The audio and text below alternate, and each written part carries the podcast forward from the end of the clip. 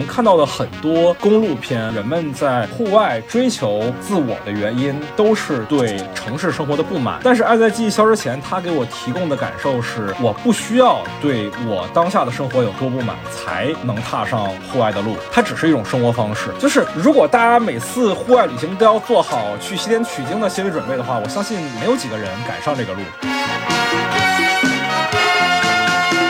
假设是迷路的话，那么最简单的方式可能就直接就原路返回，千万不要去盲目的去挑战这种危险的事情。对，电影女主她有主角光环，就是在现实情况当中，我们可没有主角光环。对，是的。外观影的体验，它其实跟自己在电影院里面或者是家里面看电影都是一种不同的体验，它就是更自由，也很能拉近人与人之间的距离。在露营的时候，我们社会人的属性会逐渐的瓦解掉，然后我们自然人的就是比较原始的那种冲动会逐渐的体现出来。大家好，欢迎收听散场通道，我是麦高芬。今天是我们的一期特别节目，其实是京东邀请我们做的一期夏日好物集的推广节目。没错啊，我台做了三年，终于有正经的商务活动了。这次的他们的推广主题是户外运动，生活无解，户外撒野，有这么样一个 slogan。于是我就想，我们借这样一个契机来聊一聊电影中的户外生活，因为我们知道很多很多的电影都是在讲人和。自然环境的关系，呃，甚至有专门一种电影类型叫公路片，就是在以人和环境的关系为主题的。那今天为了做这样一个户外的主题，我也特意请到了我的两位朋友，都是户外的玩家。对，首先是我的大学同学刘客户。Hello，大家好，我是刘客户。客户平时的工作是做影视广告的后期，对吧？对，是的，剪辑、调色这些。户外露营其实是你的一个业余爱好，是吗？对我户外其实比较宽泛，就也包括在不同的地方露营，然后也包括爬山，也包括玩皮划艇。我接触户外露营其实是另一位嘉宾大杰老师带我入的坑。你先把大杰的身份先撂一下，对吧？大概在疫情开始的时候，就是二零二零年到二零二二年比较高频次的开始玩户外，因为我本身很喜欢旅游，但是因为疫情原因，咱就是出不去嘛，大。多数时候，我们甚至连自己所在的城市都出不去，所以就是相当于把这个游玩的范围就缩小到了自己所在的城市周边，没有什么人烟的地方。那既然客户已经铺垫过了，我就引入一下我们今天的另外一位朋友，小红书的户外达人殷大杰老师。Hello，大家好，我是殷大杰。我大概是二零一六年的时候尝试去露营，然后第一次去的是海坨山。大家老师自己在小红书上分享的也基本都是户外的一些相关知识，是吧？比如说装备的挑选、旅行。前的准备之类的，嗯，对，面向户外的小白去做一些科普，就是你怎么去准备，开启你的第一次徒步。然后另外一类的话，可能我会去做一些装备的测评，品牌的历史呀，包括他们的一些原理啊等等这些。啊，如果今天有听完我们的节目，对户外生活感兴趣的朋友呢，可以去小红书上关注一下大杰老师，可以在小红书上搜“户外音大姐”。然后我们今天节目的形式，毕竟我们是一个影视评论类的节目嘛，所以我们肯定还是围绕着电影展开，在接下来。的节目里，我和客户和大杰三个人会每人给大大家推荐一部跟户外有关的电影，并且由这部电影会引出我们关于一些户外用品的讨论。一年一度全民期待的六幺八又来了，今年六幺八恰逢京东二十周年庆，京东准备了超多现金红包。红包金额最高两万零六百一十八元。本节目参加喜马拉雅夏日好物节活动，五月二十九日零点起至六月十八日，在喜马拉雅上收听我台的朋友呢，每天都能在节目播放页下方小黄条领红包再购物，分享好友还能有更多额外惊喜哦。好，呃，这个营业营完了啊，我们就来聊电影吧。今天我们第一部要着重讨论的电影呢，就是大杰老师推荐的叫《E.D.》的影片，对吧？嗯，对，《E.D.》，二零一七年的一个英国电影。这个电影它其实讲的是一个老年人，里面的女主。他已经是八十三岁了，通过爬山，然后去探寻他自己人生的一个意义。嗯，一开始大姐给我提说，这是一部关于一个女性在没有任何经验的前提下去尝试一次户外徒步的经历的时候，我还以为你想提的是那部《涉足荒野》啊。后来他跟我说片名是《异地》的时候，其实我一愣，因为我甚至是没有听说过这部影片。我当时心想，大老师有点东西啊。对对对对对，当时有点紧张，因为我自己是学电影，并且现在是在做电。电影研究的，所以如果上来是一别人讲了一个我都不了解的电影的话，我会觉得那我是不是本职工作做的不够好？我后来去豆瓣看了一下，这部影片其实到现在都才只有几百人看过，应该可以说是一部非常非常冷门的影片了。那其实我想问大杰的第一个问题就是，你是在什么契机下接触到这部影片的？这个电影的话是我在飞机上看的，你也没有那个网络信号可以去查豆瓣它的评分是多少，然后就非常随机的开盲盒。对对对对对对对，我还特别喜欢这种感觉。其实我是比较好奇，因为这是一部关于户外题材电影，但是你刚才又说你是开盲盒选择它，所以你在点开它之前，你是不知道这是一部户外题材影片的是吗？不是不是，就是它的封面其实就是一个白发的女人，然后她穿着冲锋衣，背着包，一看是一个户外的主题，大概是这个点也是想让我去看它的一个原因。这个里面就是最打动我一点的话，就是这个女主，包括演员已经八十三岁，如果她去做这种户外运动的话，就是有一些身身体上危险的一些事情。其实，在他去登顶整个过程里面，他是遇到了非常多的问题跟挫折。在我看电影的过程中，我觉得每一个挫折，他都非常有足够的理由去就结束就 OK，他完全没有必要非要通过攀登到顶来去证明自己，或者是来终于实现什么事情。嗯，他有无数个机会可以放弃这件事情的。就我自己在看这个影片的时候，我有一个感受啊，就是这个片子本身也是导演自己来编剧的嘛。其实影片中这个女主伊蒂这个角色，她所遇到的大部分的挫折，是不是也是很多的新手的徒步爱好者会遇到的问题呢？比如说穿了不合适的鞋子，买好了一个燃气用品，但是却不会组装，没有准备好合适的雨具，再比如说在极端的天气情况下无法把帐篷撑开，这些问题是不是都是徒步爱好者会经常遇到的现实层面的问题呢？对，首先就是他遇到的这些问题，肯定是户外过程中都会遇到的一些问题。但是女主她是虽然做了一定的准备，但她不是一个频繁去户外运动的一个人。但是对于一个经验比较丰富、频繁去户外的这种情况下的话，很多问题他可能就是在每一次的练习里面就能够去完成。像装备的话，大家基本上可能在出发前就选购完成，包括一些装备都会提前的去练习。嗯，我觉得这个片子特别像是一个户外运动的基础的教育影片。他上来给你抛出来的一个角色伊迪是一个老太太，为什么要选一个老太太来做这件事情？其实是想告诉观众说，一个八十三岁的老太太都可以去完成这件事儿，而且她真的是完成了。因为这个影片里面女演员所有的动作都没有用替身，她去爬那座山，她就真的去爬了，都是演员自己完成的。谢拉汉考克啊，一个很厉害的英国演员，主要活跃在戏剧舞台，拿过托尼奖的提名和获得过劳伦斯奥利弗奖的这个最佳女配。其实她在戏剧舞台上是功绩斐然的。然后她在这么大的一个年龄下，她去饰演一个真实的去爬了这座山的老太太。其实我觉得导演是想告诉观众说，你作为一个比她年轻的人，因为我相信啊，看这个片子的绝大多数观众都是不到八十三岁的，你应该也能做到。而且在这个片子一开头，为什么要把这老太太设计成一个对于户外没有什么基础知识的人？我觉得也是说，毕竟这片子里面另外一个主角，这个年轻的男孩，他的任务其实就是在告诉观众，作为一个准备想要尝试户外的人，你应该去准备什么。比如说这个片子，其实我一开始以为它的核心情节就会围绕着爬山，但其实影片过半的时候，老太太都还没有去上山，前面一直是她的准备过程，包括身体的锻炼，包括做徒步的计划，这些东西其实如果你从一个类型片的角度来讲，它是不需要的。导演之所以把它加在这儿，一方面是可以让他和这个男孩的关系变得更加有张力，另外一方面，我觉得很重要的一点就是告诉观众，你如果要尝试户外的话，你要去准备什么。而且，当我在情节的中后段意识到老太太是准备独自上山的时候，我就知道之后他和男孩的对手戏应该就会很少了，必须在之前就把他们的人物关系来完成，所以才必须要有前面的大量的准备的工作。你说到这儿，我想到了一个在准备工作这方面的反面教材，就是那个坠落，讲两个女孩去爬一个高塔的那个。对，去年在国内还上映过，对吧？对，那个片子当时在国内的这个话题性还挺高的，但是这个片子本身其实我觉得拍的不咋地，其中有很多让我跳戏的地方，就是女主真的。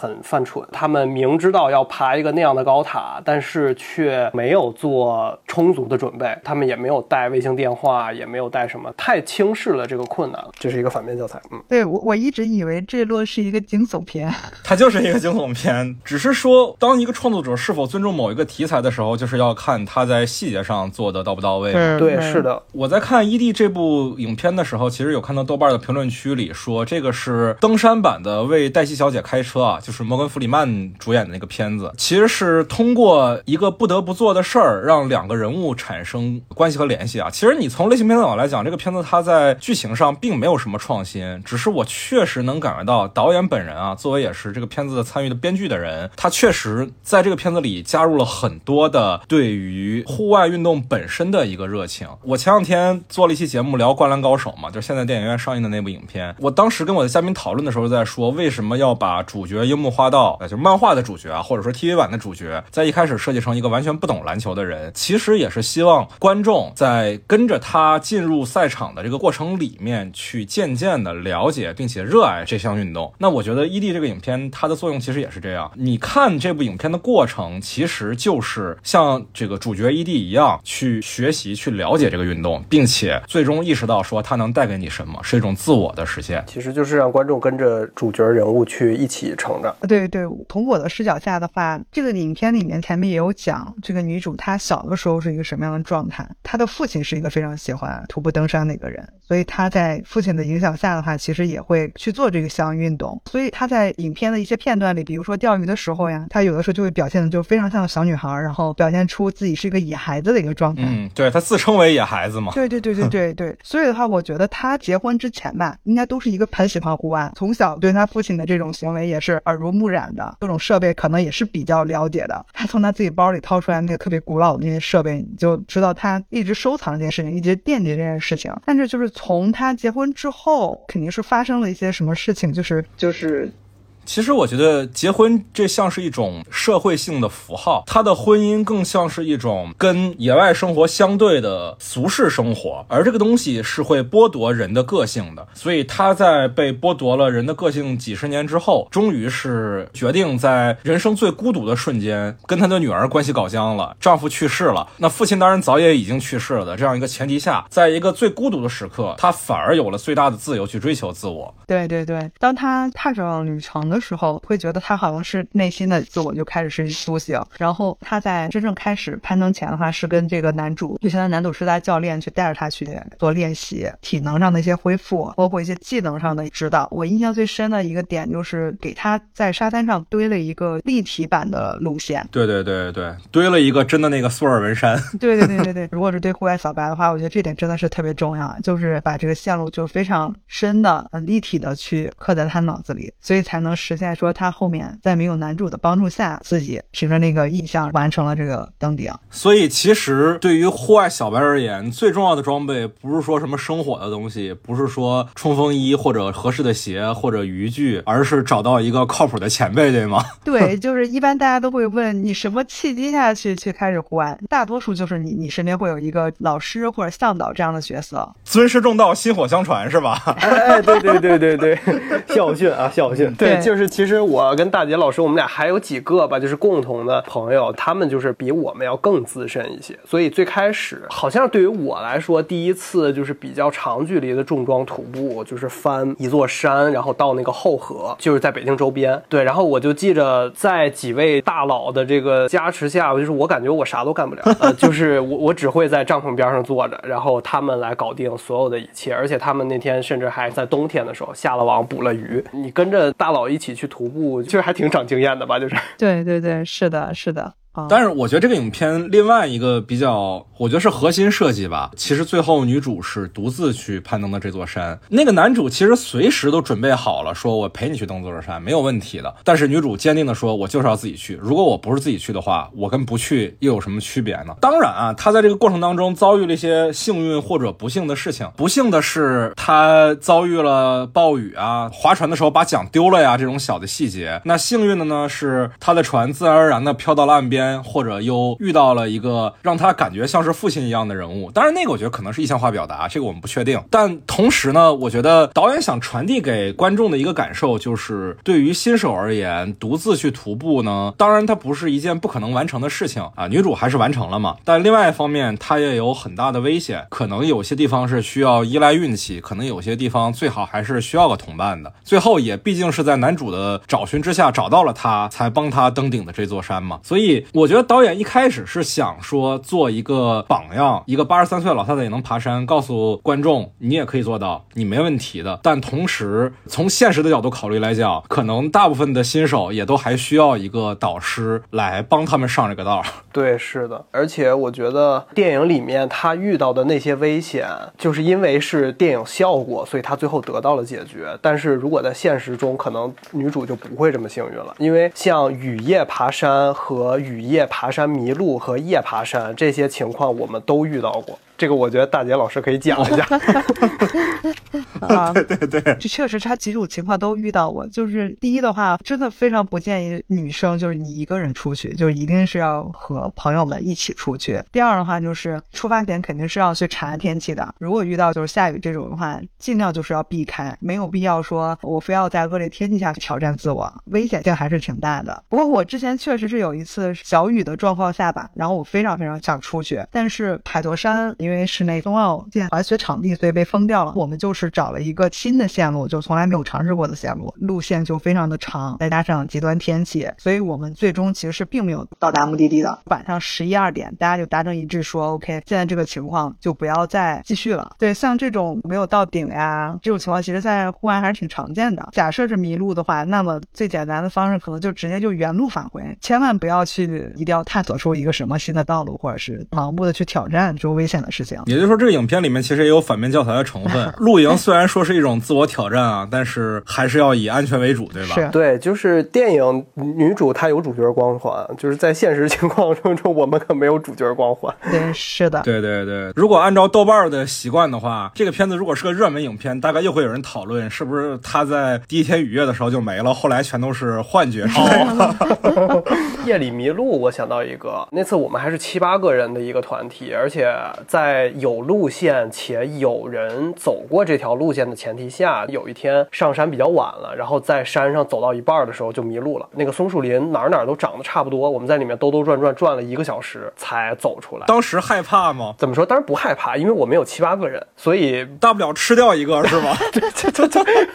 我的意思是说，在那种其实是一个非常轻松愉悦的徒步环境下，我们都绕了一个多小时才出来。那更不用说像女主这种，他一个人雨夜，而且还是在一个接近无人区的情况下。我我们那个其实只是京郊，其实爬山的人还是挺多的。如果我们真的迷路了的话，还是有办法下去的。就是人在大自然面前还是要敬畏一点吧。就是说，伊蒂这个片子之所以特别，很多时候是因为这个女主她以八十三岁的高龄真的去爬了这座山，这会让我想起之前国内有一部影片啊，也有这种可以称之为是体验派的创作观念，叫《转山》。他导演是杜嘉译，其实他更为人所知的身份是是演员和制片人啊。他做导演的长片其实只有这么一个。这部片子是一一年的，改编自一个台湾畅销书作家的一本同名小说。这本小说其实讲的是一个台湾青年来滇藏线骑行的过程，其实是原著作者本人的个人经历啊。但是原著其实有一个很特别的地方，就是它全文是以第二人称来写的，它的主人公名字叫你，所以其实这本书里面这个人物的角色背景、个人形象都是非常非常抽象的、很模糊的。但是呢，当他去改编成一部电影的时候，这个导演杜嘉译他其实做了一个比较大胆的设计。首先是整个影片是完全的顺序拍摄，把剧本上的第一场戏拍完了，去拍剧本上的第二场。整个的拍摄过程其实就是主角们沿着滇藏线从云南一直骑到拉萨的这个过程，这是非常真实的。然后另外一点是，它里面的几个主角用的都是演员的本名，他男主角叫张书豪嘛，其实演员本人就叫张书豪，那个角色也叫张书豪。张书豪本身其实是一个台湾的偶像演员啊。我个人觉得导演来选择这样的一个方式，也是希望整个这个拍摄的过程能带给他的气质上的一个改变，让大家在影片的结尾看到他跟影片的开头是一个巨大的变化。这点就我觉得是做出来了，是很明显的。同时也意味着他影片中所有的滇藏线那一路上的过程都是真实的，按照物理距离来排列的。这个主角也是真实的把滇藏线骑了下来。当然啊，影片我觉得跟跟伊蒂的利益是不一样的。伊蒂让一个真实的八十三。岁老太太去爬这座山，是想告诉你露营没有那么难，没有那么高不可攀，你肯定能做到。但这个片子选择了一个青年男性啊，在这个设定里，张书豪这个角色他是大四那年去骑的电藏线，大概二十二岁嘛，对吧？以这样的一个年纪去骑这个东西，然后他骑得非常惨，就差点骑不到，差点就折在路上，路上还看见了狼，当然那可能也是幻觉啊，可能也是意象化表达。这整个过程其实都是在告诉你，这一路没有那么简单，你不付出点代价，你是取不到真经的。其实表达上，他跟伊蒂是截然相反的，他是告诉你这个事儿没那么容易的，但是这个事儿值得。影片里面有一句话嘛，其实是非常云淡风轻的一句话，就是其实是两个非常不重要的路人配角在讨论说，到底要不要去完成这项骑行的时候，其中一个对另一个说：“你最好尽早做决定，不要等到对方的葬礼上才说真后悔当时没有一起去。”这句云淡风轻的配角口中说出来的话，才是这个影片的核心表达。说白了就是 YOLO 嘛，你只活一次，对吧？当然啊，影片花了大量的篇幅来铺垫这一路有多苦苦有多惨，其实可能也是跟大家说，很多人对西藏的想象和向往，可能都是一种诗和远方式的向往。但是真的要考虑，你比如说骑滇藏线这样的一种方式的话，它的难度是非常非常大的。那片子反正当年也上映了，当年我在电影院看的印象还是比较深的，因为当年其实我还没有什么电影知识嘛，一个高中生而已。但是看那个电影就觉得跟国内的其他电影不一样，就是这个电影浑身散发出来的气质，就是他不在意我喜不喜欢他，他只想告诉我他想讲述的这件事儿是一个什么样的面貌。也推荐大家看一看啊。那从大杰老师这样一个可能户外经验更丰富的人的角度来看，是不是说户外的越多了，越觉得这个事儿对大自然的敬畏会越来越多呢？还是说会觉得大自然越来越是一个可控的对手？我个人认为是越多其实是越敬畏，越深信这里面的危险是有多大，反而就是出现一些事故的一些事情，可能很多都是小白在出发前他对这个山顶的气温完全不清楚，并没有准备充足的保暖的衣服，就因为失温然后去世是了。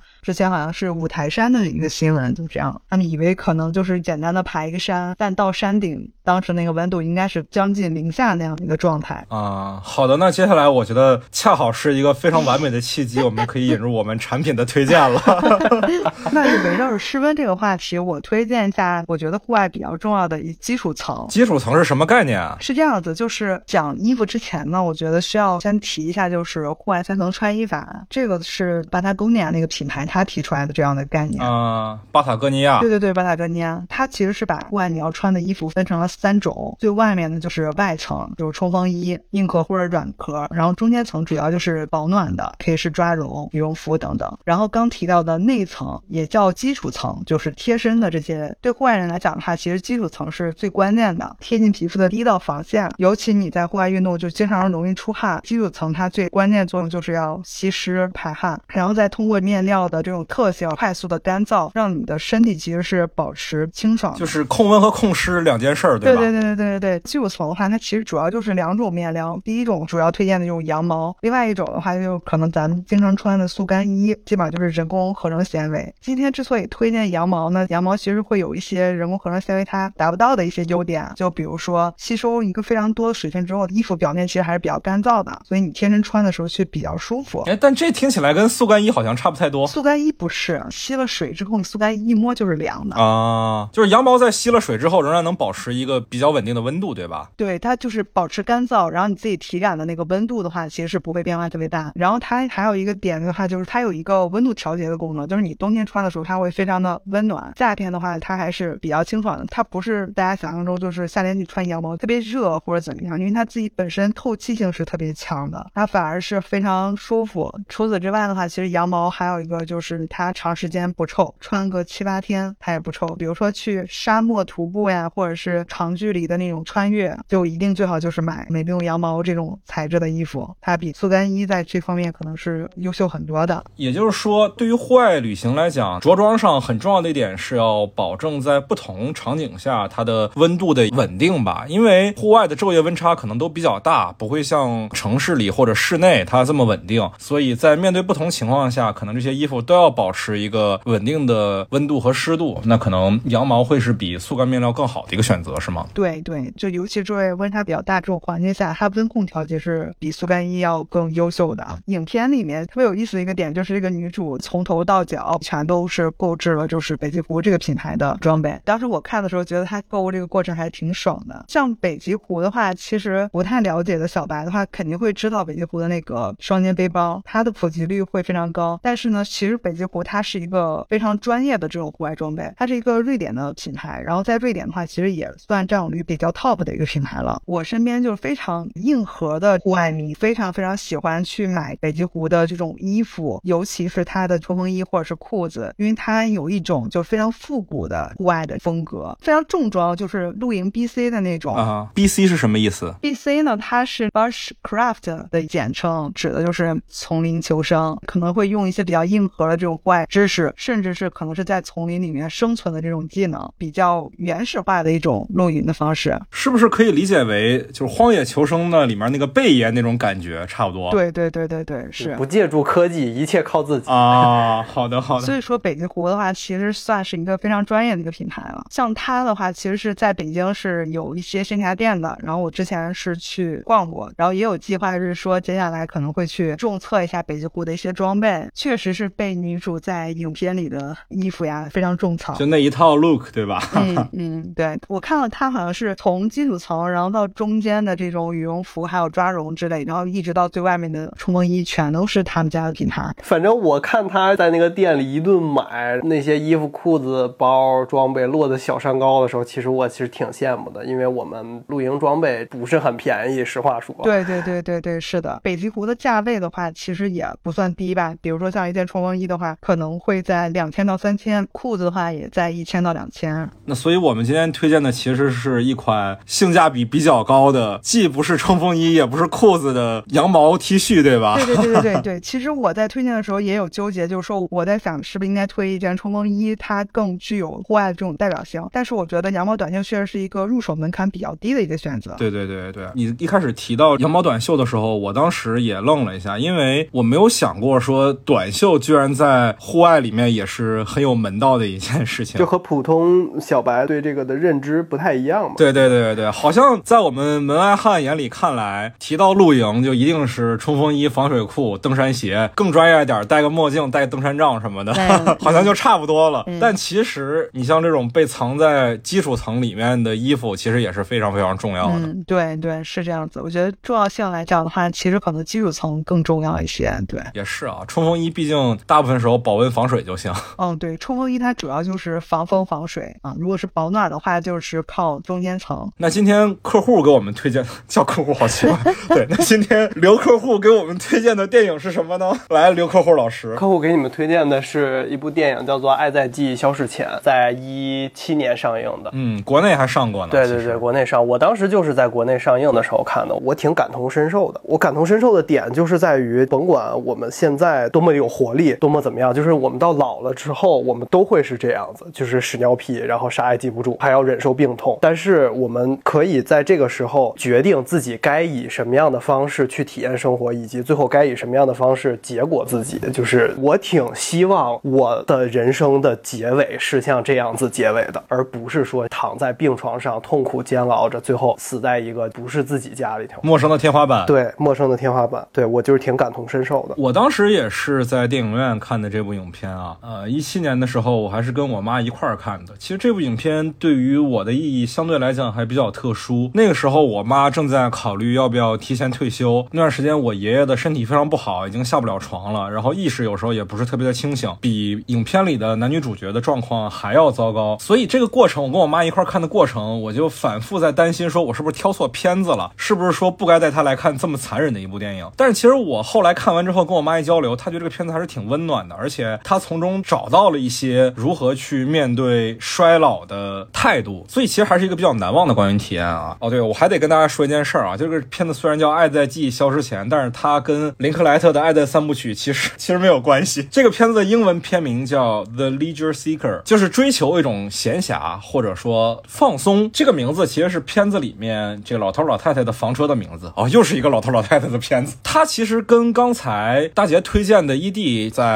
户外的概念上是有些区别的，就是大体上户外露营是分成几种的，比如说刚才我们有提到的 BC，就是非常的硬核的荒野生存式的，所有东西都就地取材、安营扎寨的那种。也有是两位做的更多的是徒步露营，就是你带好你的装备，然后去做一个短途的计划，不会比如说下河捞鱼或者上山砍柴的这种事儿。但其实《爱在记忆消失前》里面它提供的是另外一种露营的场景，就是汽车露营。片子里面是房车嘛，房车的名字叫 Leisure Seeker。当然，房车露营这件事情，其实在国内还算是比较冷门吧。我觉得应该比徒步要更冷门一些。嗯，是的。首先一个是国内的房车营地的健全不是很完善，相比于美国这种。然后其次呢，就是国内特别是在一线城市，就是有这个停车难，然后指标限制这种，所以说能拥拥有一辆房车，对于大多数人来说都是一个遥不可及的体验。对对对，你不让进五环对吧？对对对对对对。然后这儿我想 Q 一下大老师，因为大老师他有一次房车体验。哦哦，对，因为我出门是要带着狗狗出去的，其实一般的酒店都是不接收的，所以我们当时就是专门订了那种房车。它那个车其实里面还是比较狭窄的，但是它的空间的利用非常非常的充分。它是有两个单人床，且也还有那种会客区，你可以在那儿聊天、喝咖啡、吃饭，非常非常紧凑型的这种居住体验，感觉跟开间差不多。对对对，但它比开间小的多了，它中间那个走道就一个人站下就基本上站满了。但是对于喜欢比如说出去玩的，我觉得还是挺完美的。就是我之前去美国的时候，去发现他们那个国家公园里面是有专门的那种房车的营地的，非常有规划的去标记每一个房车营地的编号，每个位置你都是可以在网上线上去进行预定的。出游的时候其实非常方便，你在网上订好，然后直接开车就过去了。这种完善程度，我觉得国内跟它相比其实相差甚远。对我们其实能在很多的美国的电影里面看到房车的色彩啊，比如说这部电影，这部电影它虽然是一个法国和意大利注资的影片，但它的场景其实就发生在美国，它是讲美国人的事儿，它是说英语的。那同时呢，前两年那个拿奥斯卡最佳影片那个我们不能提片名的电影，对吧？它其实严格意义上来讲不算房车，它大部分里面的人都叫车居者，他们大部分是把一辆空间比较大的车改造成自己的房车，比如说金杯，比如说依维柯，把座位都拆掉之后变成自己的生活场景。再比比如说像也是前两年的奥斯卡上获得了一些奖的影片啊，叫《金属之声》，就是男主本身他是一个乐队的鼓手嘛，他平时就生活在自己的房车里。房车在美国其实是一个很典型的一个符号，就是比如说如果你生活在房车里，其实是你对主流文化的一种离经叛道，是一种反叛，带有一些朋克色彩在身上的。而且这样的数量是相当大的。美国的配套产业，比如说我们刚才提到的，你像房车营地啊，我其实看过前年奥斯卡获奖的那部电影的原著小说啊，它其实里面有提到美国大量的这个房车营地是怎么运行的。其实整个的流程、整个的体系是特别完善的。再包括你像汽车影院这种东西，在国内它只能作为一种猎奇的场景，偶尔一些地方才会有汽车影院这种东西，但是在美国它是大量存在的。你看《断背山》这部影片里面，他们都有看汽车影院的场景，大家把车开进去，然后不下车，通过现在是靠蓝牙连接音响啊，以前就是巨大的喇叭，中间有一块大银幕，然后所有的车围着那个大银幕，然后再看电影。这样的场景其实在国内还是比较少的。但是我们说回到《爱在记忆消失前》这部影片啊，它其实我的一个特别强的感受啊，就是我们看到的很多公路片，或者说讲户外的电影或者旅行题材的电影，就像我刚才说的一样，房车本身带有一些离经叛道的色彩，它是反主流文化的。当然，它作为一种亚文化本身，在美国也是相对热门的嘛，在国内其实是更少的。但是呢，我们在这样的电影里大量看到的都是人们在俗世生活当中有一些求不得，有一些不满足，有一些痛苦，才选择了户外或者说房车这样的方式。比如说我们刚才反复提到的那部奥斯卡获奖影片，所有的人物上路都是不得不上路。再比如说比较有名的户外题材电影，你像西恩潘导演的《荒野生存》，再比如说前两年也是奥斯卡上一部热门影片《涉足荒野》。其实大家尝试去户外追求自我的原因，都是对城市生活的不满。但是《爱在记忆消失前》，他给我提供的感受是，我不需要对我当下的生活有多不满，才能踏上户外的路。它只是一种生活方式。就是如果大家每次户外旅行都要做好去西天取经的心理准备的话，我相信没有几个人敢上这个路。而这部影片就是男主女主年轻的时候，他们就经常开着房车出去玩，然后到了老了，他们决定再出去一次的时候，也就出去了。虽然儿女拦着，但是其实他们一直都没有去那种非常非常荒无人烟的地方。他们大部分时候都能在自己的营地旁边碰到邻居，碰到其他跟他们一块儿看自己年轻时候的家庭录像的朋友。对，就是他们在影片中确实也遇到了一些危机，比如说被警察拦下来，比如说遇到坏人。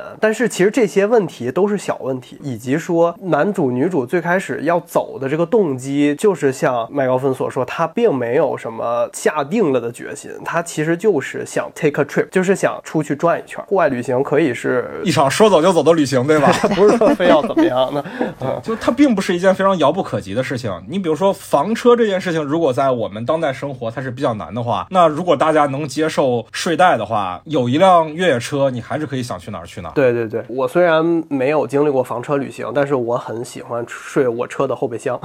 就是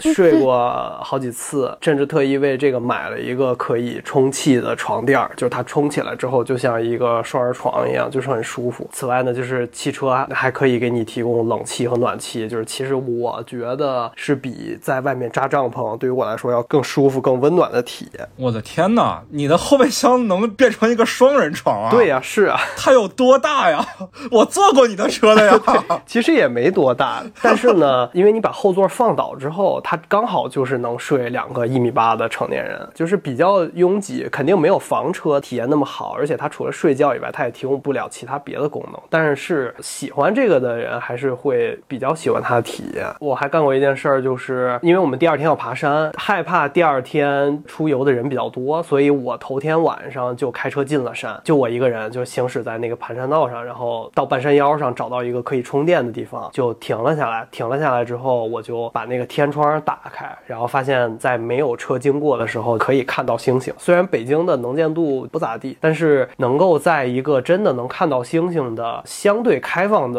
空间下能睡一觉，我觉得还挺有趣的。嗯，星空顶，对，星空顶，这搁外面得住酒店得加钱的。所以其实刚才客户也说了，我们即使在国内可能比较难实现像美国那样比较完善的一个房车的体验，但是我们的替代方案还是很多的。我觉得你那个方案真的还蛮可行的。如果是一辆你是 SUV 吧，我记得你把 SUV 的后座放倒，就可以在上面铺上几乎可以算是双人床的一个空间的话，那我觉得这是一个非常可行的方案。不一定非要是 SUV，就我自己是那个特斯拉的那种小的轿车，就 Model S，它也一样，其实就把后座放平，然后就可以躺着睡了。啊，门槛进一步降低。对，对，对对，就是除了刚才说的那个睡后备箱之外，还有一种平替方案，就是主要在特斯拉上面比较成熟的，就是会有企业专门给特斯拉的车型开发车后帐篷，它相当于从后备箱开始连出来一部分，就是它会把车的后备箱当做这个帐篷的一个部分。它的好处呢，就是它的空间会比后备箱更大，你可以站着，然后也能够伸开身体。第二个好处呢，就是因为它跟车也是一个密闭的空间，所以说它能够继续用车里面的电，用车里面的冷气、暖气这些。嗯 那所以你今天要给大家推荐什么产品呢？是特斯拉吗？如果我推荐特斯拉的话，第一个就是太贵了，第二个就是京东上面没有 啊。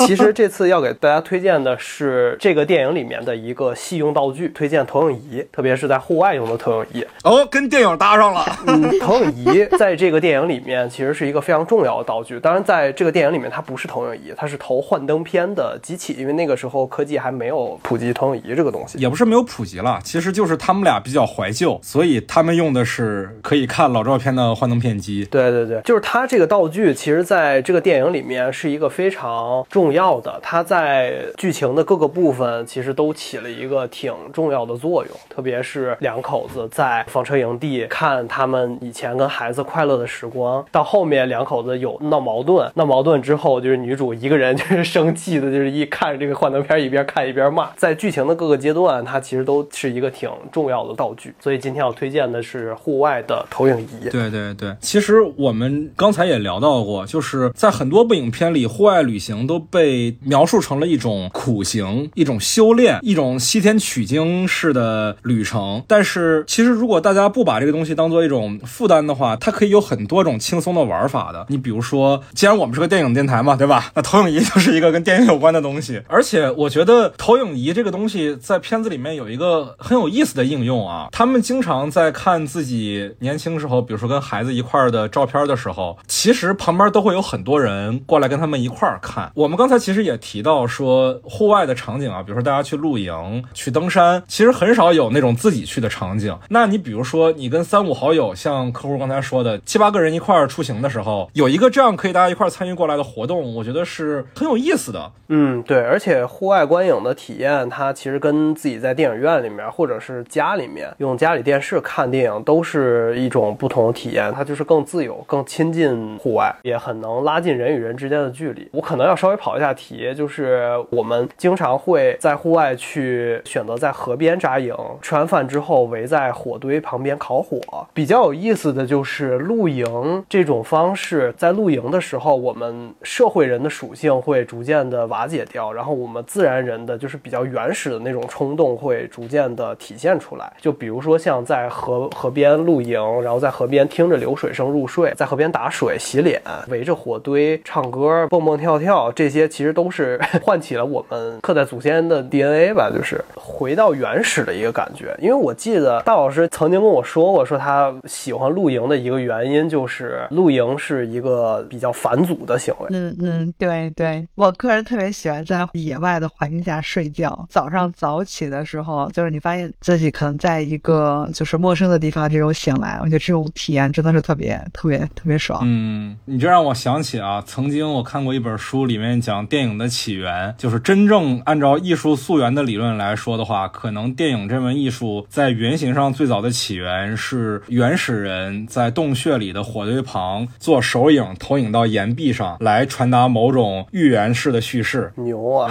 这起源可是够早的呀，这比火车进站啥可早多了。这，对啊，你要这么说的话，我们电影艺术的起源可能比壁画还要早呢，是不是？对，是，就是你说到这儿，我就想，就是在户外看电影的人，是不是就这个其实也算是一种返祖行为呢？就是我之前有一个朋友跟我描述过他在户外看电影的经历啊，他说他在英国留学的时候，当地有一个组织把大家拉到荒郊野岭的一处废墟里，然后在废墟的墙上投放《女巫布莱尔》看，《女巫布莱尔》本身就是一个恐怖片儿、伪纪录片儿，然后在那样的一个环境里，那种沉浸式体验吧，对，非常非常让人难忘。然后还有一个事儿是，你知道 First 电影节嘛？First 青年影展，其实前几年的时候也有一些户外放映的活动，它现在也有露天放映活动啊，是在那个几个商业中心中间的一个锅庄广场。但那个就是我自己觉得还是太正式了，太有城市的气息了。早些年 First 其实有一项活动是把大家拉到青海湖边上，因为 First 是在西宁办的嘛，其实离青海湖是很近的。当时有一些电影的放映会包大巴车，把大家都拉到青海湖旁边，因为青海湖那个地方海拔特别高，空气特别干净。我这次去 First 之后也去青海湖玩了几天嘛，就真的是你到半夜的时候，如果旁边没有任何的灯的话，一抬头就能看见银河，银河清清楚楚就在你眼前。就在那种环境下，大家支起一块很大的幕布，然后在上面投青年的创作者的作品，那个体验太酷了。对对对，据我朋友的描述，就像是电影版的伍德斯托克一样，是一种朝圣之旅。太朋克了。对对对对对对对，可惜我也没有经历过。哎呀，现在这个活动已经不办了。当然啊，我觉得我们户外看电影的场景跟刚才客户也说了，电影院那种是不能比的。你没有办法追求那么好的硬件条件，你追求不了五点一的音响，你也追求不了多封闭的环境。我之前看过一张图啊，那不是一个视频，一个特别穷困的国家，我感觉是非洲，因为里面的人物都是黑人啊。不要说我有刻板印象啊，他那个图片就是这样的，几个原住民兄弟拿着一台投影仪，把维伦纽瓦的沙丘投在奶牛身上看电影。太牛了！就这个事儿本身，对特别有那种把电影的火种传到世界各个角落的感觉。就是你在户外，你追求不了那么细腻的观影体验，但它本身，你跟你的朋友在一块儿看，尤其是跟自然环境做做结合的时候，你把投影如果有可能的话投在幕布上，如果没有幕布的话，可能投在车的车盖上，或者是呃岩石的石壁上，或者干脆就是沙漠上，那都是一种很有意思的体验。你记不记得当年我们上学的时候，大一的时候有一哥们儿跟女生告白？哦，我想起来了。对，那天下了雪，那哥们儿就拿个投影仪，把他的求爱视频投在操场的积雪上。对，投地上。对，我觉得这种场景，你说你真的要拿 IMAX 银幕十二点一的音响去放，它都未必有这种效果啊！真的，它就是自己自带一种浪漫属性，在野外观影这事儿本身就有点浪漫。嗯嗯嗯。哎，我想知道最后成了没？成了呀，成了是吧？反正成了挺长长一段时间吧。那有点可惜啊！难道不应该是女生还是拒绝了他吗？始动燃具吗？对啊，成了，所以有点可惜是吗？你这个人怎么回事？见不得别人好。哎，真的，你要说在雪地上看个电影，应该也挺浪漫的。对啊，呃，那其实我觉得我们还可以讨论一个话题，就是在户外看电影的投影仪，它具体挑选的时候有哪些要注意的地方呢？我觉得哈，首先啊，户外投影仪它也是投影仪，所以说一些衡量投影仪的指标其实也是适用于它的，比如说分辨率，比如说色彩，比如说对比度，比如说灯泡亮度、体积和重量。我觉得体积和重量可能对于户外可能是更重要的一点，因为大家的装备的体积和重量肯定都是有限的。对对对，是的，是的。你不像家里，那么户外投影仪它比投影仪它更要求的其实就是要应用在户外场景，所以说音响功率得够大，这是第一。然后第二个呢，就是它最好是带电池，因为如果我们是房车露营这种还好，它能够外接电源供电。那如果是重装徒步，其实是没有办法去给它提供一个很稳定的电源的，所以它最好自己是带电池的，以及它可以通过比较简单的方式去补电，比如说它可以通过充电宝去补电。对，大概是这些标准吧。那所以我们今天我看到你给我们推荐的这款吉米的这个 Play 超越版的这个投影仪，它甚至就是在自己的 title 里面就加上了说便携户外精致露营的概念在。对对对，首先一个它的产品重量，我看它产品重量是不到一公斤，就是还算比较轻。它还带了一个电池，能够工作呃两到三个小时，他自己写的。就是起码能看完一部正常规格的电影，《流浪地球》可能有点困难哈。呃，《流浪地球》多长啊？三个小时。《流浪地球二》三个小时。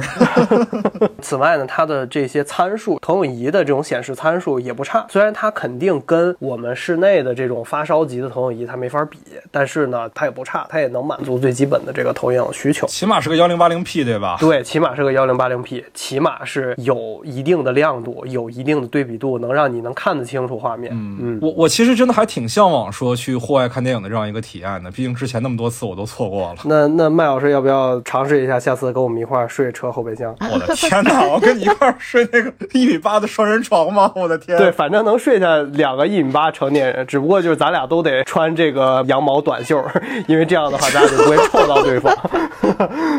好的，那行，那接下来就是我来推荐影片了，朋友们。我接下来要推荐这部影片，其实可能是一个比较热门的影片啊，可能很多朋友们都看过，它甚至是豆瓣的 Top 二百五里面的其中之一，叫做《白日梦想家》，本·斯蒂勒自导自演的一部作品。我不知道大家对本·斯蒂勒的印象是什么啊？可能在大部分人眼里，他是一个喜剧演员，更经常跟他被一块儿提及的是像金凯瑞这样的人。他代表作，你比如说像《博物馆奇妙夜》啊，都是以他比较幽默式的表演为著称的，经常拍那种喜剧电影是那种恶搞到没有下限的作品，比如说《超级名模》系列。但是这部影片，他作为导演的时候展现出来的他的这个人物形象是一个非常不同的形象。这部影片同样也是喜剧啊，但他在这部电影里所饰演的角色其实是一个相当木讷的人，几乎是一块石头，经常自己待着待着就走神儿，面无表情的这么一个角色。其实这部影片使我对他的印象改变了很多。我之前一直是把他当成一个纯搞笑咖来看的。我不觉得他在电影审美上有什么过人之处，但是这部他导演的作品确实是让我非常的意外。首先就是不像很多演员自己跨界指导作品时那样轻视电影语言，这部电影的电影语言是非常丰富的，它有很多不同类型电影的类型元素杂糅其中。同时，它既然能作为豆瓣的 Top 二百五，它肯定也说明它是受到国内观众的一个广泛认可的，它的叙事是非常成功的，而且这一点其实非常的让让我意外。啊，就是它在北美的反响远远没有国内好。其实它的 IMDB 评分不高，我记得是六点几，但是在豆瓣评分，我记得是八点六分这么样一个高分。我知道这件事情的时候，我也很意外，说为什么这样一部原生的非常美国的美国电影，在我们中国大陆的评价反而比美国本土要高很多。其实后来我自己理了一下，是因为它这个影片的一个核心表达，可能跟很多的户外题材电影一样，就是当你受够了俗世的生活的时候，走出去，也许能。找到你真正的自我，也许能知道你本来该成为一个什么样的人。但这样的表达，其实在美国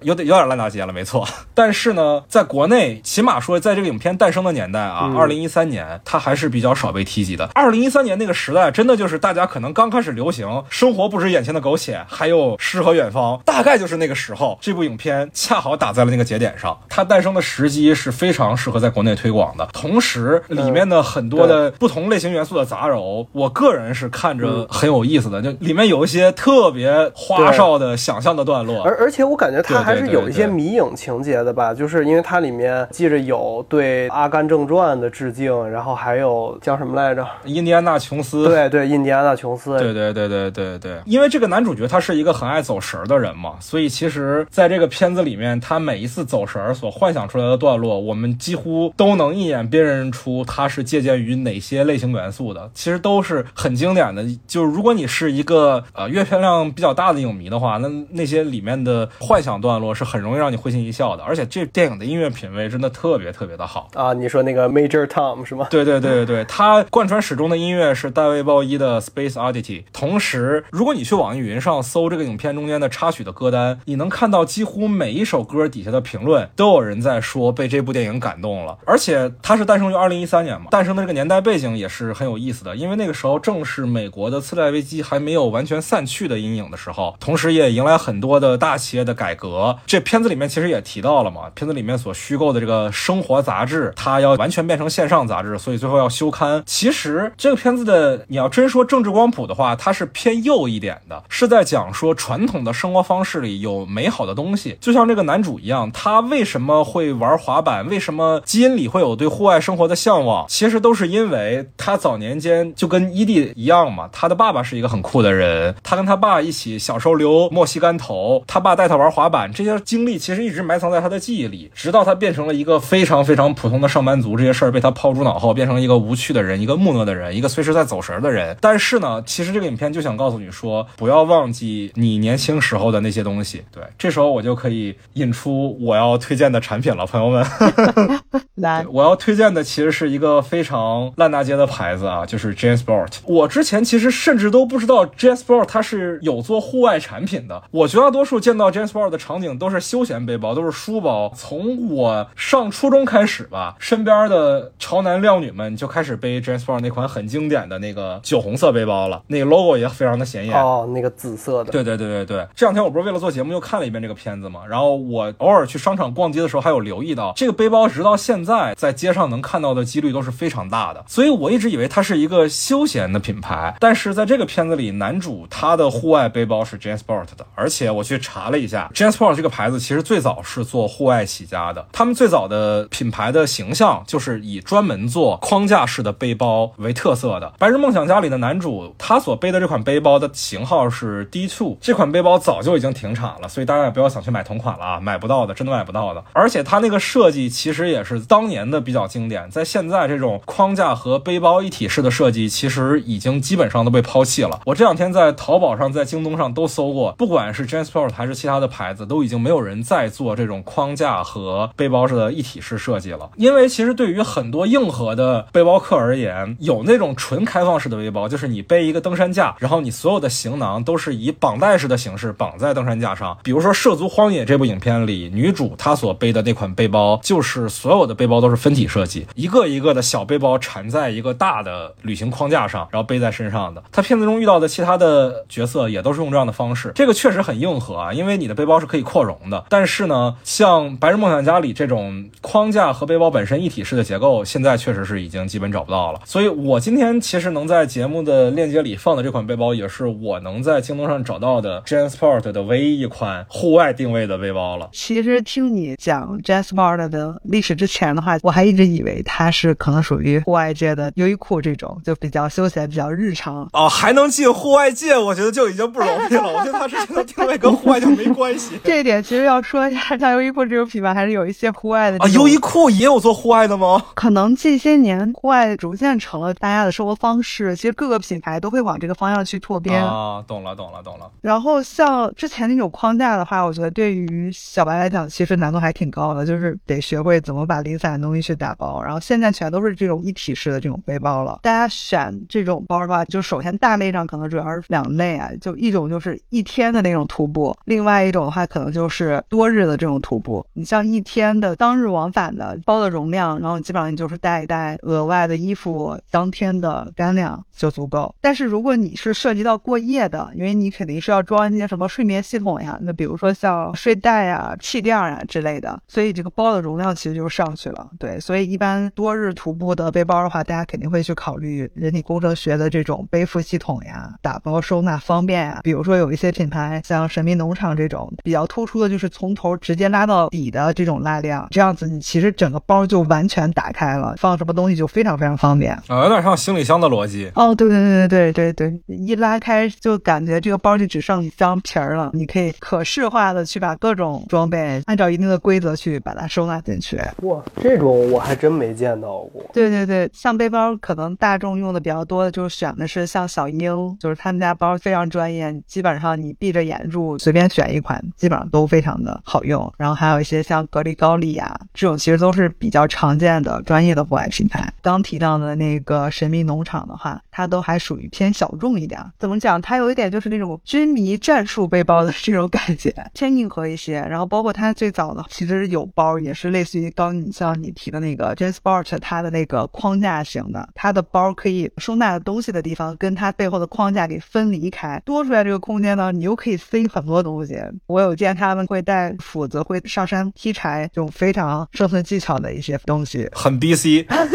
你学会了，我学会了，现学现用啊，现学现用。所以关于背包的挑选标准啊，首先是要搞清楚自己这次旅行的一个时间跨度，当日往返的，因为需求的容量比较小，所以其实挑的范围就比较宽泛，大家日常的背包可能甚至都能满足。呃，二三十升吧。哦，当日往返的也要二三十升是吗？呃，对，像普通的咱们所谓意义上的书包，你装一个什么十三寸电脑，那个大概可能就是二十升上下。哦哦哦，那就二十升了呀。好的。对对对，其实别看这种升数不是很高，但是如果它它的背负系统很好的话，它会很明显，你背很多东西上身，它会非常的感觉不到重量。嗯，你全程徒步下来都会很轻松。啊，所以其实对于徒步的背包，刚才我们说了，说定位就是搞清楚自己到底是要一天以上还是要一天以内。在这个基础上，如果是一天以上的话，要考虑的其实就是三点。第一点是最重要的容量，然后是背负系统的设计。刚才其实我还听到有一点是蛮关键的，就是打开的方式啊，因为这点其实是比较刷新我的认知的。我们一般的背包就把东西往里塞，然后有那么一个出入口，就是你所有东西都是从那个口里去掏。但是你作为旅行的系统的话，如果你的水压在最下面的话，你不可能等你渴了的时候把所有东西再掏出来再去拿那瓶水，对吧？所以打开方式其实是很重要的。是这样子，就是尤其是像最开始那个伊迪那个影片里面，非常恶劣的天气下，如果你是那种大口袋，你很着急掏一个什么东西出来，其实就会很麻烦。嗯，对，伊迪一开始背的就是一大口袋。对，现在的这些其实设计会越来越方，越来越方便。对，然后其实背包里面还有一个很关键的收纳的技巧，就是什么样的东西先放进去，什么样的东西，就比如说频繁取拿的东西，它可能放在顶包上或者是侧边口袋上，这些其实都是有技巧的。嗯嗯嗯，那这些技巧是不是可以去大杰老师的小红书来查看呢？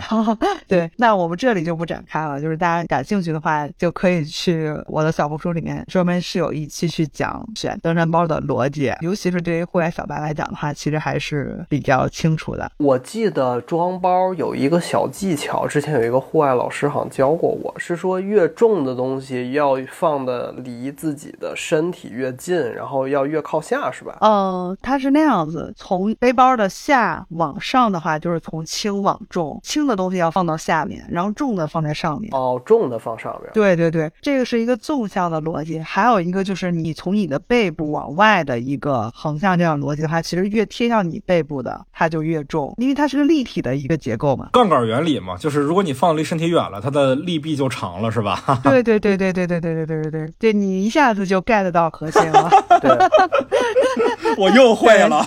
又会了。从原理的角度一下子解决了这个装包原则。一般有经验的师傅都会这么跟你讲，什么从下往上就是从轻到重。但其实我在实实践的过程中，其实还是要进行调整的，因为那个包很大很沉，然后每次休息的时候，你是要把包从背上取下来放在地上。然后我这个时候其实就希望我的包能立得住。然后我发现，如果我要是放特别轻的东西在下面，因为最轻的其实是那个睡袋，但它很轻，它没有它没有形状，所以它如果放在底部的话，这个包其实底下就是软塌塌的，你就立不住了。所以我自己其实会把一些刺青有形状的东西塞到最下面，然后是睡袋，然后可能就是衣服之类的，然后是厨具，然后我频繁使用的东西，就比如说像防晒霜啊，然后还有一些药物啊，包括湿巾这种小的东西，可能我会又放在顶包上，或者是背包外面的一些像袋鼠仓里面，可以让你的同伴帮你取拿，就非常方便。然后我想再再扯一个话题，就是我最近发现了把登山包用到日常的好处。我现在用的电脑包其实就是我徒步的日常的一个背包，就是因为我发现这些登山包它的背负系统的设计特别的好，就算日常背的话，我装一个电脑，再装一些其他的东西，腰上有一个松紧带，然后背包的带儿也可以调节的时候，它对于我的这个肩膀的负担其实是减少很多的。所以我其实也推荐大家可以考虑把登山包用在日常。对对对，是的。我之前分享那期选包逻辑的时候就讲到，就是像这种功能性的包，你放到日常使用的话，基本上就叫做降维打击。对，就是平汤，就是对你最基础的出差，你一定要背电脑，可能两三身衣服装到这种单日的徒步包里面，就非常的轻松。因为它那个背负系统其实就是把整个包的重量通过它的那个背，还有一些腰带啊，其实就分散到了肩背还有腰的这些位置上，所以整体你会明显会感觉到轻松非常多。所以在这种情况下，我们就可以把户外投影仪放进背包里了，对吧？对对对，是的。投影仪我见的比较多的，主要还是搬家式露营在使用。搬家式露营是指哪种？是这个汽车露营吗？哦，它是这样子，就是你像现在北京附近有很多营地，你人抵达营地不需要去爬山，不需要去徒步，你可能直接用一个营地车就把你所有的装备就放在车里，直接拖到目的地，拖到营地了，然后你就可以直接落地扎营。你这种的话，其实就不会去做那种轻量化的装备的挑选了，你可以分两三趟把你所有的东西都搬到目的地。嗯、也就相当于是租了一个车来做汽车旅行。呃，像这种营地车的话，像我的话，我就是买一辆，然后把它放到那个车的后备箱里。不是那个东西是咋到营地的呀？呃，开车不是，那你一趟装不下咋办呢？两三趟嘛，你来回个两三趟，你总能装得下吧？啊，那一趟得多少？没有，不是不是，麦老师搞混了。其实意思是说，首先你要把这些东西都装到你汽车的后备箱里头嘛，你的那些锅碗瓢盆，然后你的大帐篷什么乱八七糟的，一趟拉到营地附近，然后再用你的那个小推车，露营的小推车把它拉到你要真正扎营的地方。哦，露营它是个小推车是吗？对对对，它解决的是最后五百米的问哦，题。我误会了，我误会了，我还以为是人家租给你租个房车什么的。没有没有 没有，啊不是不是不是反正它就是一个就是叫搬家式露营，然后我们管它叫懒人局。对，因为它确实没啥难度，是吧？对，现在很多城市里的人会直接去城市附近很近的这种营地。啊，那感觉非常适合更多人，其实是的，非常适合麦老师。啊，对对对对，投影仪就很重要，就是大家一起在一起的这种活动，所以看的电影啊很正常。，我就不用跟客户挤在 他的后备箱里了。对，是的。而且最近其实这个风刮的还挺强的，然后会有很多人玩的特别极致，带一大堆东西去到营地，然后架帐篷，我可能就要架一个小时，然后我再花一个小时去把我所有的锅展开，挂在吊架上面，然后最后可能再花一个小时做饭。就是有很多人就享受这种本身去把我的露营装备打开再收起来的过程。我觉得他也可能不是享受扎一个小时帐篷的这种过程，是因为大的帐篷容纳，就比如七八人那种帐篷，我感觉实在是不太好搭。我想起特别逗的一个事儿，就是我 上一次去露营，在京郊，然后 我们有同伴带了一个巨大的帐篷，然后那个帐篷特别贵，那帐篷可能得快一万块钱，还还是几万块钱，反正反正是一个巨大的帐篷，然后是那种三室一厅的，还要充气的那种哦，，三十对对对对对，它比房车都要大。然后特别豪华，我靠，当时可羡慕，几个大老爷们儿花了大概三四十分钟把那个玩意儿搭起来，搭起来之后，当地那个居委会的人就来了，说这儿不让搭，然后就给拆了。哇，这听起来好像那种电影里面会看到那种马戏团临时搭的那种大帐篷。哦，对对对，会很像马戏团的那个结构。对天，啊！就特别滑稽的是，刚打好，村委会的人就来了，说什么也不让在这扎营，然后就给拆了。天哪，那还不如早点说呢，是吧？对，是的。那今天我们围绕着户外生活的这个话题呢，我们着重讨论了三部影片，也外延出了一些影片和呃户外生活知识的讨论。当然啊，户外是一个很大的话题，也不仅仅是我们今天提到的，你包括像徒步、像房车或者说骑行这几种简单的门类，户外有特别多的可以外延讨论的事情，也欢迎大家跟我们做后续的交流。你可以在评论区留下你的看法，也可以加入我们的听友群，在微信上搜索 After Cini，添加我的个人微信号就可以申请入群了。也欢迎大家关注我们的官方微博“散场通道 After Cini”，也欢迎大家订阅一下大杰的小红书账号啊，户外音大杰。感谢感谢。当然，我们也不要忘了我们的甲方六幺八就要到了，欢迎大家在京东商城上挑选自己心仪的户外产品。我们今天推荐的就是北极狐的羊毛短袖、吉米的户外投影以及 JanSport 的户外背包。就是虽然每次干京东的活儿都扒层皮，但是 还是要感谢京东对散场通道的那个啥支持。那今天也非常感谢两位朋友陪我聊到这么晚，那我们就下期再见吧，朋友们，拜拜拜拜。拜拜。There's a rhythm and rush these days where the lights don't move and the colors don't fade. Leaves you empty with nothing but dreams. In a world gone shallow, in a world gone mean. Sometimes there's things a man cannot know.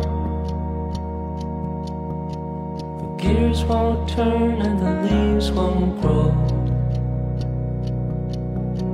There's no place to run and no gasoline. Engine won't turn and the train won't leave. Engines won't turn and the train won't leave. I will stay with you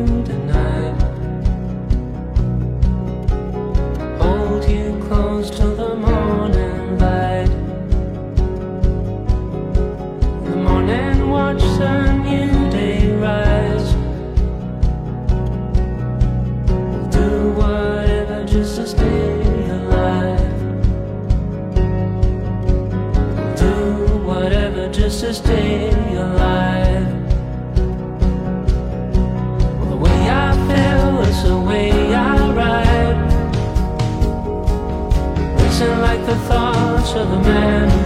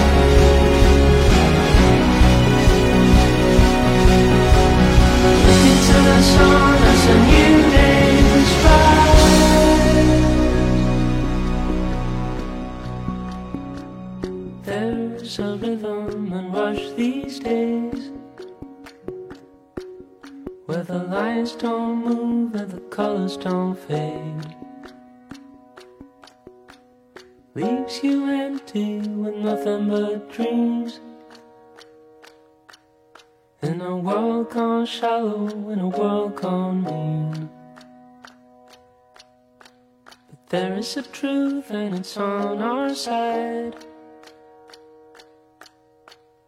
Dawn is coming, open your eyes.